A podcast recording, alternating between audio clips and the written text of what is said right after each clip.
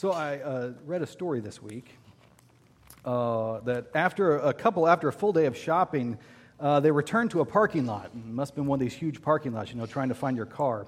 Uh, they looked for it and they realized that their car had actually been stolen. Uh, so they went to the police station to make a report, and as sometimes those things do, it took a few hours. And uh, the detective actually drove them back to the parking lot to see if he can find any um, evidence at the scene of the crime. And to their amazement, the car had been returned. Uh, there was an envelope in the windshield with an apology and two tickets to a music concert. Uh, the note said, I apologize for taking your car, but my wife was having a baby, and I had to hotwire your ignition to rush her to the hospital. Please forgive the inconvenience, and here are two tickets for tonight's Garth Brooks concert. Now, obviously, the story is dated. Some of you might be more excited than others. Uh, their faith in humanity restored, the couple attended the concert and, and returned home very late. Upon arriving home, they find their house had been robbed. Valuables and electronics had been taken from throughout the house from basement to attic, and there is a note on the door reading, I hope you enjoyed the concert. Cheer up, you still have your car. I have to put my kids through college somehow, don't I? Now, that's a pretty audacious thief. Uh, he went to a lot of trouble to steal from those people. And we all probably have examples of someone who, uh, who has been stolen from, although likely not as complex as that situation. Now, in our society, there's a lot of terms we use for stealing in the legal profession. Uh, we have burglary, which technically means breaking and entry. Uh, larceny is the technical term for just theft and you have petty larceny, a minimal amount of money, shoplifting, uh, grand larceny, which is uh, 500 to $1,000 or more, depending on what state or local statute. We all know of, uh, on the news, we see people with embezzlement uh, that have done that. Uh, there's also theft of intellectual property, which is kind of that gray area where maybe we download something and not pay for it, music or a movie or something like that. And of course, there's a growing issue uh, is identity theft. Uh, and maybe some of you have been victims of that here today. Uh, it is estimated that 19 people have their identity stolen every minute. Uh, 1 billion in personal records were leaked in 2014 alone. Uh, if someone gets your social security number, they can do everything. They can open a false bank account, they can get loans in your name, uh, they can file fa- false tax returns. Uh, I have a friend that happened to twice, actually. Uh, and speaking of that, I actually um, became one of the many recently. Uh, a couple weeks ago, we got an email that it looked like it was from my bank, but I didn't really, um, I hadn't seen that email address before. So I was cautious, and so I called the bank. Uh, and it just, it actually was a real email. It was from the bank's uh, fraud protection. And someone that day had actually used my credit card, my debit card in Kentucky. Now, uh, we used to live in Kentucky, uh, and I traveled back there in April. Uh, and I remember using one particular sketchy gas station. Uh, now, some of you might think it's Kentucky, so all the gas stations are sketchy. Uh, but reality, we lived in the Lexington area, and it is beautiful. I highly recommend uh, going down there. Uh, but um, I guess what it is that these, these crooks now, they have these scanners that can actually put on uh, the card reader on the gas pump. And they leave them on there for a while, and they actually bank up a bunch of numbers. And so it may be months later that they started going through their numbers and they finally hit mine. Uh, I was lucky that my bank's fraud department is actually very uh, on top of things, and I lost no money. And I was just surprised that the bank, the woman actually told me, never pay at the pump. Uh, always go inside. And I, things are getting bad out there if we, uh, if we can't even pay at the pump. So, uh, you know, whatever it is that motivates people to steal, you know, we all know that it's wrong. Uh, even the most ancient societies had laws against stealing. Uh, for instance, the Code of Hammurabi. Maybe you've heard of Hammurabi, the, great, the great Babylonian king. Uh, one of the, the, oldest law codes known, uh, dating back to 1700 BC. This is 300 years older than the Ten Commandments in Exodus. Uh, some uh, laws about stealing from the Code of Hammurabi. Uh, if anyone is committing a robbery and is caught, then he shall be put to death. If anyone steals the property of a temple or the court, he shall be put to death, and also the one who receives the stolen thing from him shall be put to death. If a fire breaks out in a house, and someone who comes to put out the fire casts his eye upon the property of the owner of the house and takes that property, he shall be thrown into that same fire. So you see, uh, the understanding that theft was a big deal. It actually was a capital offense in most uh, ancient uh, cultures. Now, the Old Testament offers, on the whole, a more lenient system uh, than other ancient Near East counterparts. Parts. And uh, when it comes to theft, and perhaps, you know, um, Israel came out of slavery, they understood uh, the um, issues of poverty and why maybe people would be brought to steal. Uh, and, you know, there's also this issue that the Old Testament as a whole puts a value on human life, even the life of the thief. And we'll see that here in a moment. Now, some argue that uh, the eighth commandment, uh, thou shalt not steal, actually uh, summarizes the other commandments, uh, at least in the bottom five. Murder is uh, stealing life, adultery is stealing a spouse, Lying uh, is stealing a person's justice or honor, and coveting is actually this prerequisite to stealing. We're thinking about it uh, before we actually do it.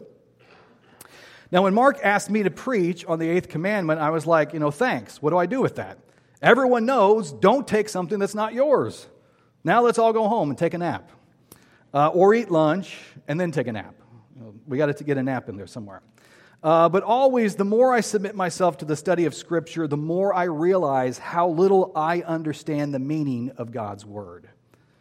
The command to not steal goes far beyond taking another person's stuff. This morning, I want to suggest that when the Lord says, Thou shalt not steal, the prohibition is not as much about objects as it is about the objectification of people. Now, let me repeat that again. The command, don't steal, is more about objectification than about objects. Less about how we view things and more about how we view people.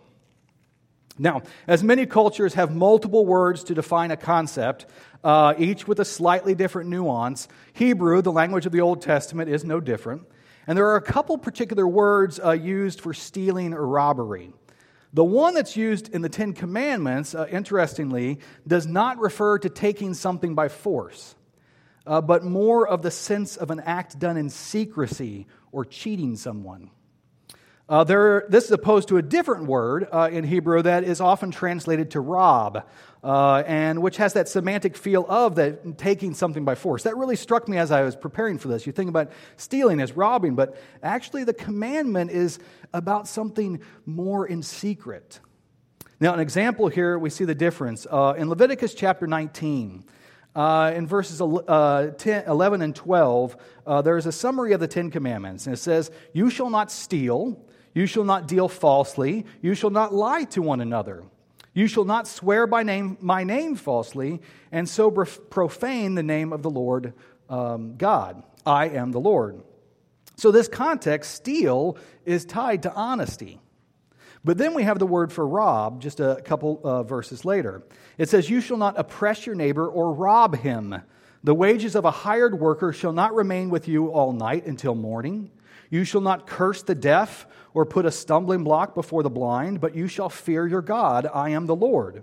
So the context here for robbery is tied to exploitation, oppression, taking advantage of those who are in a vulnerable position. So, though something I want to point out is that both of these texts are in a section, excuse me, are in a section that concludes with one of the most quoted passages in the New Testament. Jesus equates uh, it with the greatest commandment. And we know this uh, verse just at the end of this section, Leviticus 19 18. You shall not take vengeance or bear grudge against the sons of your own people, but you shall love your neighbor as yourself. I am the Lord. So uh, Jesus connects, you know, the two commandments: uh, love the Lord your God with all your heart, with all your soul, with all your strength, and love your neighbor as yourself. These two summarize the Ten Commandments love of God, maybe one through four, uh, love of neighbor, five through ten. Honor your father and mother can go kind of either way in there. Uh, like all of the commandments, stealing is not a crime against one individual, but it's a crime against the community. A threat against one member jeopardizes the stability of a society as a whole. Now, in the Old Testament, we have a number of laws, and maybe as you tried to read through the Bible, you've got lost in all the legal material. Uh, but not just uh, the Ten Commandments, which kind of set up the base principles uh, for the laws in the Old Testament. We have sections that you can kind of call case law, examples uh, that might be applicable uh, for the larger prohibitions. One section uh, is in a part of Exodus that scholars kind of we refer to as the covenant code. Uh, and it's a collection of what you might call expanded teachings on the core you know, teachings, uh, principles of the covenant, that special relationship that God instituted with Israel. The so called covenant code begins right after we read the Ten Commandments. Uh, in your Bible, it's Exodus 20, 22 through the end of chapter 23. Now, within this law code, a particular section deals with stealing, uh, Exodus 22, 1 through 15, and it's part of a general section about restitution when someone loses something. Uh, and I don't have time to go through all these laws, and you're probably grateful for that. But uh, there are three points I want to summarize uh, from this section uh, about stealing. One, there are laws about theft in general. Two, there are laws about uh, liability. And three, there are laws about responsibility. And so all three of these things connect to that idea of stealing. So, first, the laws about theft. And this is just a basic discussion about stealing. We see a situation. If someone steals another person's animal uh, and it was sold or killed, that person must pay, must pay four to five times the value of the animal, depending on what it is. Uh, a cow was worth more than a sheep. Uh, so if someone breaks into your house at night, it is legal to defend your property to the point of killing the thief. But if it is daylight, you will bear guilt for killing that person. Again, I think the point here is that even the thief's life has value. Uh, and what drives a person to steal? We ask that question. And I think in that case, maybe there's an opportunity for the thief to actually present a case there. So, that second section is laws about liability. And we all probably have some kind of liability insurance in case something happens that wasn't exactly our fault. This again corresponds to other laws about restitution. And the thing is, our actions have consequences. Uh, if you allow your animal to graze over someone else's crops, you are responsible. Uh, if you start a fire and it burns up someone else's crops, you are on the hook. So the point here is that even accidental destruction of property is akin to stealing. Carelessness has effects on everyone around us, and we need to own it, even if it was unintentional. So we have just laws about theft, these laws about liability, and laws, what I call laws about responsibility. You know, when someone entrusts us with something, we need to see the value in that thing. So, laws talk about if someone asks you to keep something safe for them, whether it's money, an animal, uh, whatever it is, um, and that object gets stolen, the animal dies, or it is lost, the person in possession must come before God and prove his innocence. So, it does, if it's stolen in the house, uh, or if it's stolen while the person, uh, either way, that person who had possession of the object is responsible uh, in some, uh, for that object. So I think the point here for us is that when someone places their trust in us, we need to protect that trust. Uh, we, if we don't value that object, you know, it's in essence stealing the trust from that person who has placed their trust in us. So I think the major point here is that we are to, there's a command to steal, is actually not to steal, is to respect each other uh, in our actions. Now, I want to move to a second section of the laws. Uh, and um, this is a section actually in Deuteronomy uh, where you have other uh, developments, other uh, case law. Uh, the Ten Commandments are found in both Exodus 20 and in Deuteronomy 5 with some slight variations. Some scholars actually argue that the book of Deuteronomy, after chapter 5, is laid out, organized, based on the Ten Commandments, 1 through 10, collecting laws uh, that go with those commandments. And with that scheme, uh, we see stealing is found in somewhere around Deuteronomy 23, verse 19 through 24 7. Uh, but there's some discussion of divorce that's kind of in there uh, as well. So now, again, we don't have to go into all the details, but I want to draw out a few re- uh, relational categories that I see here. We've seen these legal categories. Now I want to kind of think relationally of how stealing affects uh, us as individuals, how it affects the community. Uh, so uh, there's three or four uh, categories uh, up there on the screen. And things we see is relationships with the body, the community of believers, relationships with God, relationships with your neighbor, and really the relationship with all of humanity. So, all these relationships really uh, stealing uh, in this um, in the sense we've talked about uh, has a really an impact on all of our relationships. So, the first uh, situation we see is the issue of charging interest uh, to a fellow Israelite. Uh, and it says you can charge interest to a foreigner, who, someone who's not an Israelite, but someone who is your brother or sister, you cannot charge them interest. Uh, it's that the land and their possession is part of the blessing of the promised land, and you cannot ask them to give uh, uh above and beyond. Now, uh, there's no interest, like I said, to your kinsmen. You can loan other Israelites money, but you can't make them uh, pay uh, uh, extra. You can't, um, the principle I think we have here is don't, um, basically, uh, you can loan them money, but you can't make them uh, charge interest on it. They can't pay more than what um, you've actually loaned them. And I think a big principle here is one we all uh, understand is that we don't loan, loan money to our relatives. maybe you know, money causes divisions in family.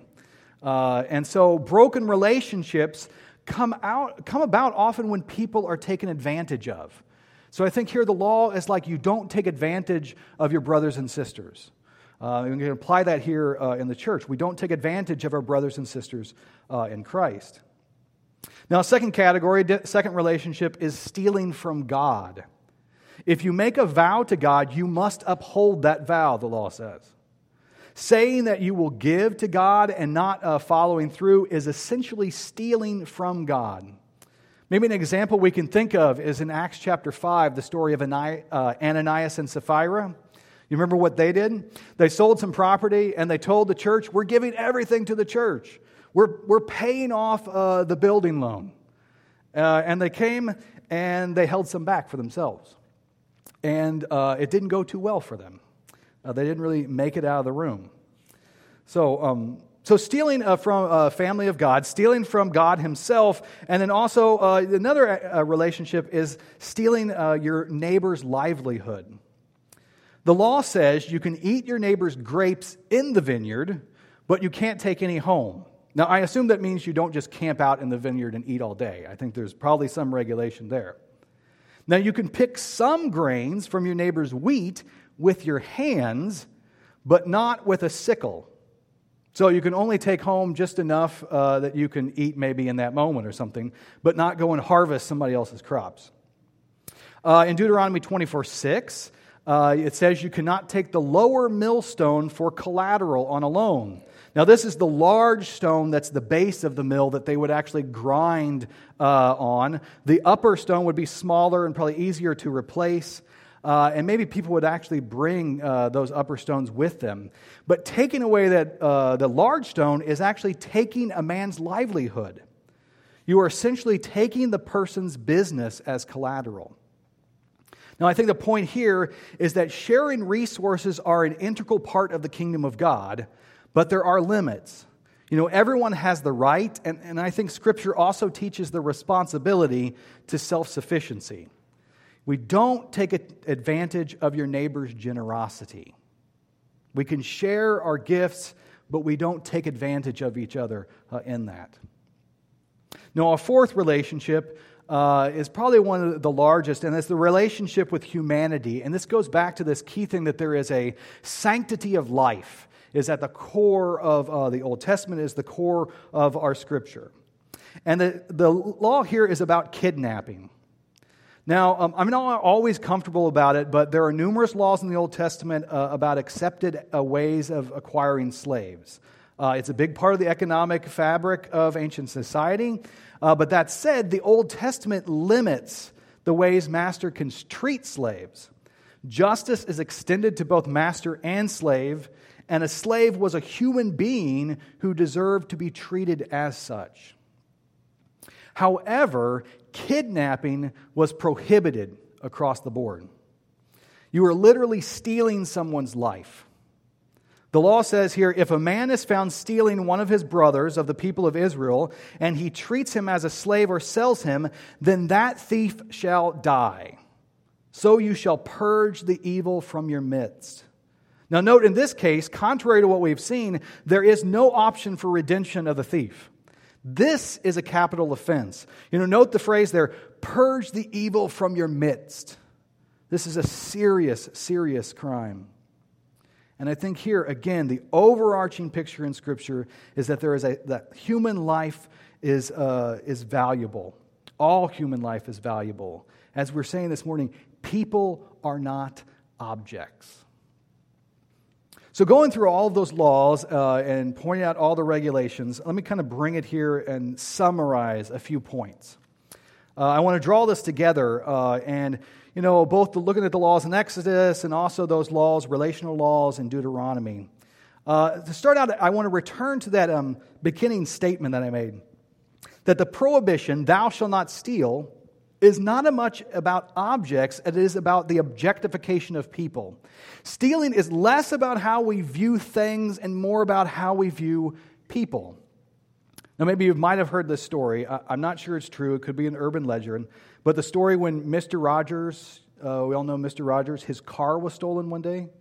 Uh, I don't know if you've heard this, but Mr. Rogers, he filed a police report, uh, and the story was in all the media outlets, in the newspaper, on TV news, and everything, all around town. And as the story goes, when the thief realized whose car it was, he returned the car within 48 hours. And the car was parked in the same space where it was stolen, and it had a note of apology on the dashboard saying, If we'd known it was yours, we never would have taken it. No one wants to steal from Mr. Rogers, but far too many will steal from a Mr. Nobody. If we think of people as just objects, we, you know, might as well take their stuff. So I want to wrap up here. Uh, three points uh, summarize uh, to leave with this morning. And now, before we go home and take a nap, uh, I want you to talk to somebody else about these things. You can do it over lunch, but you have to do it before your nap. Uh, so, first thing, going back to that kidnapping, uh, is stealing life and the sanctity of life. human trafficking is a major issue in the world and our culture today. And, um, you know, people are seen as a commodity that we buy and sell. This is a topic that deserves a whole sermon to it, at least. And I don't claim to be an expert, uh, and I need to spend more time in prayer uh, about the issue. But uh, it's, it's something I felt that we really had to talk about in this issue of stealing. Uh, although it's often in the shadows, modern day slavery is very real. Desperate people from all over the world, men, women, and children, are made promises uh, of a better life, and they find themselves tricked into a life of slavery. Now, this is not just the sex industry. Work conditions, uh, sometimes people find themselves just in work conditions that are essentially slavery, where they can't leave the site. They, can't, uh, they, have, they don't even get the money that they work for. Uh, I have some stats, and I don't think I have these on the screen, but it's come from the book uh, In Our Backyard A Christian Perspective on Human Trafficking in the United States by Nita Belles. Uh, stats are there are 27 million slaves in the world today. Human trafficking is the second largest and fastest growing criminal enterprise in the world. About 80% of all U.S. trafficked individuals are female, and about 50% are children. In addition to the 100,000 youngsters trafficked annually, 244,000 to 325,000, somewhere in there, uh, American children are at risk for sexual exploitation and sex trafficking every year. Uh, we've heard uh, the story in the news just recently down in San Antonio. The truck driver, he had his, his truck was full of people. He didn't even know it. And when they went in, some had actually died in there. It's a terrible issue that I think as Christians we need to be praying about, we need to be thinking about a lot more. And again, uh, Scripture teaches us the sanctity of human life. Life is not something that you buy and steal, people are not objects. Moving something to maybe a little closer to home to us uh, in our own lives is that going back to this idea that stealing is in secret is the idea of deception. Now, there's a particular way of uh, using the word to steal, we said in, that, in, our, in the Ten Commandments, Exodus 20, 15. Uh, that's that deception. Now, maybe we've all heard the phrase stealing someone's heart. Oh, you know, he stole my heart. Well, they actually use that in the Bible. Uh, and an example of that is in Genesis 31 in the story of Jacob and Laban. If you know the story, um, Jacob, he goes uh, off uh, to uh, his uncle Laban's house and he sees the, the wife that he wants and he has to work. He gets the other one, then he works for the, other, uh, the one he wanted. Uh, well, before he left, he kind of tricks Laban. In chapter 31 of Genesis, uh, starting at verse 19 and 20, it said, Laban had gone to shear his sheep and Rachel, his daughter, stole her father's household gods. Now, that's the same word we're using, looking at today. She took them in secret. And Jacob tricked Laban, the Aramean, by not telling him that he intended to flee. That word tricked is the phrase stealing his heart. He deceived him. So, deception is a form of stealing. Now, I don't know if I've ever you know, thought of it in that way. But again, I think it goes back to this idea of stealing someone's trust. You know, are we, are we, this person is trusting us, but we are, uh, we're not really following through with, the, with the relationship. So, another thing I want to look at, we see in the human trafficking and deception, is this idea of theft in secret, uh, that core, that meaning of that word uh, in the Ten Commandments. So, what do you do? Uh, what do you think? Uh, what would you do uh, if you thought no one was looking? Now, I'm not talking about chewing your toenails or something like that. You know, I'm talking about something more sinister. You know, seriously, you know, what would you try to get away with if no one could find out? You know, maybe taking home a few office supplies? Maybe not paying for the cable that was still hooked up in your apartment or house when you came in? Uh, watching illegal bootleg movies, downloading, you know, music that you didn't pay for. Maybe at work, you just cook the books just a little bit to get by, fudging your taxes. You know, nobody's going to find out about these things. These are all things done in secret. They're all forms of stealing. And I think we need to check our consciousness. You know, why do people steal? You know, maybe we think we deserve these things, and, you know, we're not hurting anyone. But I think, again, the point here is that stealing is ultimately about viewing a person or maybe a business or government agency as an object of our pleasure. It's about us, it's about fulfilling our pleasures, doing what we want. And as Christians, we are called to respect others, we are called to live honestly in all aspects of our life. So, to bring down uh, to the conclusion here. Um, this morning, my goal was to make us rethink what constitutes stealing. It goes beyond taking something that does not belong to you. At the heart of the commandment, we are asked to examine how we treat others, those who are affected by our choices, those who trust us, those who aren't looking, uh, and um, those who aren't looking, at how we view our relationship even with God. Stealing is about uh, living honestly in all aspects in our life, uh, honesty in all relationships. Do we respect others? Do we honor the trust people place in us? Do we honor the commitments that we make to Christ and His church? Do we think of others as simply a means to an end, another rung on the ladder, uh, up the ladder to success, however it is we define success?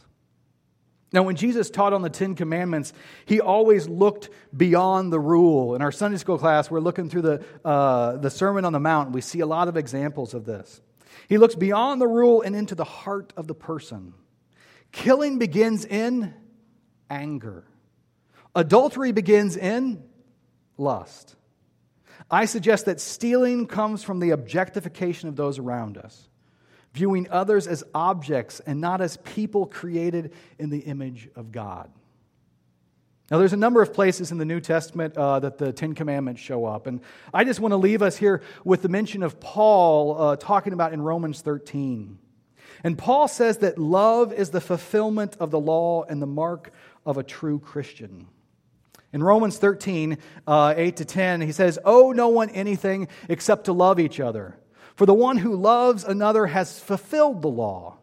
For the commandments, you shall not commit adultery, you shall not murder, you shall not steal, you shall not covet, and any other commandment are summed up in this word you shall love your neighbor as yourself.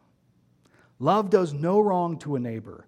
Therefore, love is the fulfilling of the law. And then he gives us a warning. Besides this, you know the time that the hour has come for you to wake from sleep.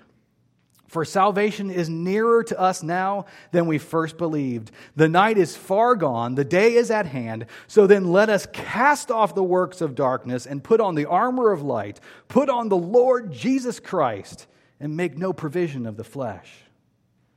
We are told that Jesus will come like a thief in the night. Let us be vigilant and cling to Christ now so that we will not be taken off guard. Pray with me. Father, I thank you for your word, for the teachings of the scriptures. And I thank you for providing us children with roadmaps and guardrails. Keep us along the path of wisdom. Help us view others as you view us in all our flaws and brokenness. Help us love as you love. As it is written, this is real love, not that we loved God but that he loved us and sent his Son as a sacrifice to take away our sins. Since God loved us that much, we surely ought to love each other. Let this be in our hearts, in our minds, and on our lips as we leave this place. In Jesus' name we pray. Amen.